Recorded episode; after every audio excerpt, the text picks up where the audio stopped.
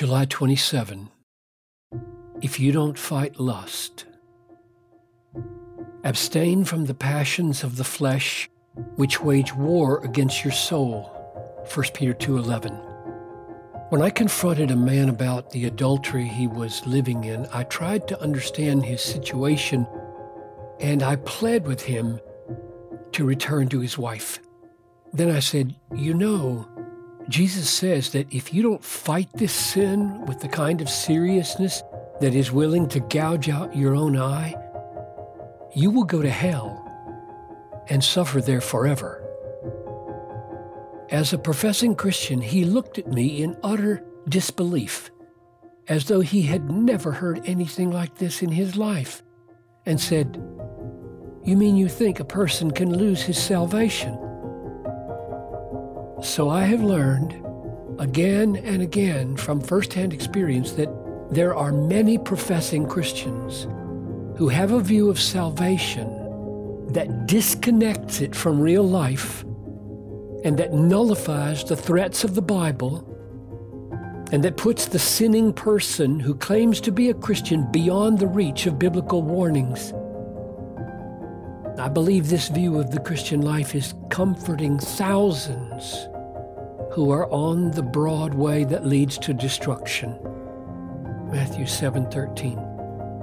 Jesus said, "If you don't fight lust, you won't go to heaven. If your right eye causes you to sin, tear it out and throw it away. For it is better that you lose one of your members than that your whole body be thrown into hell." Matthew 5:29.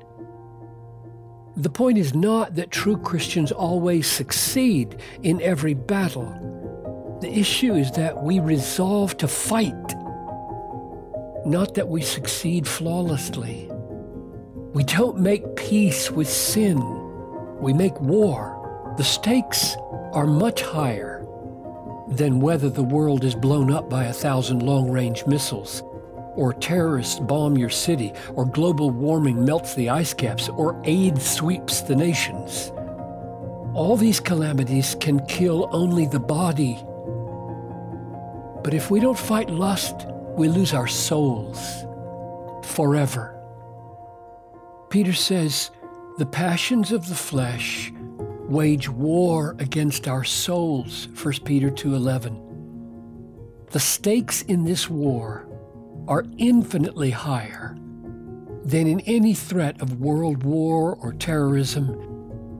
The Apostle Paul listed immorality, impurity, passion, evil desire, and covetousness, then said, It is on account of these the wrath of God is coming. Colossians 3 5 and 6.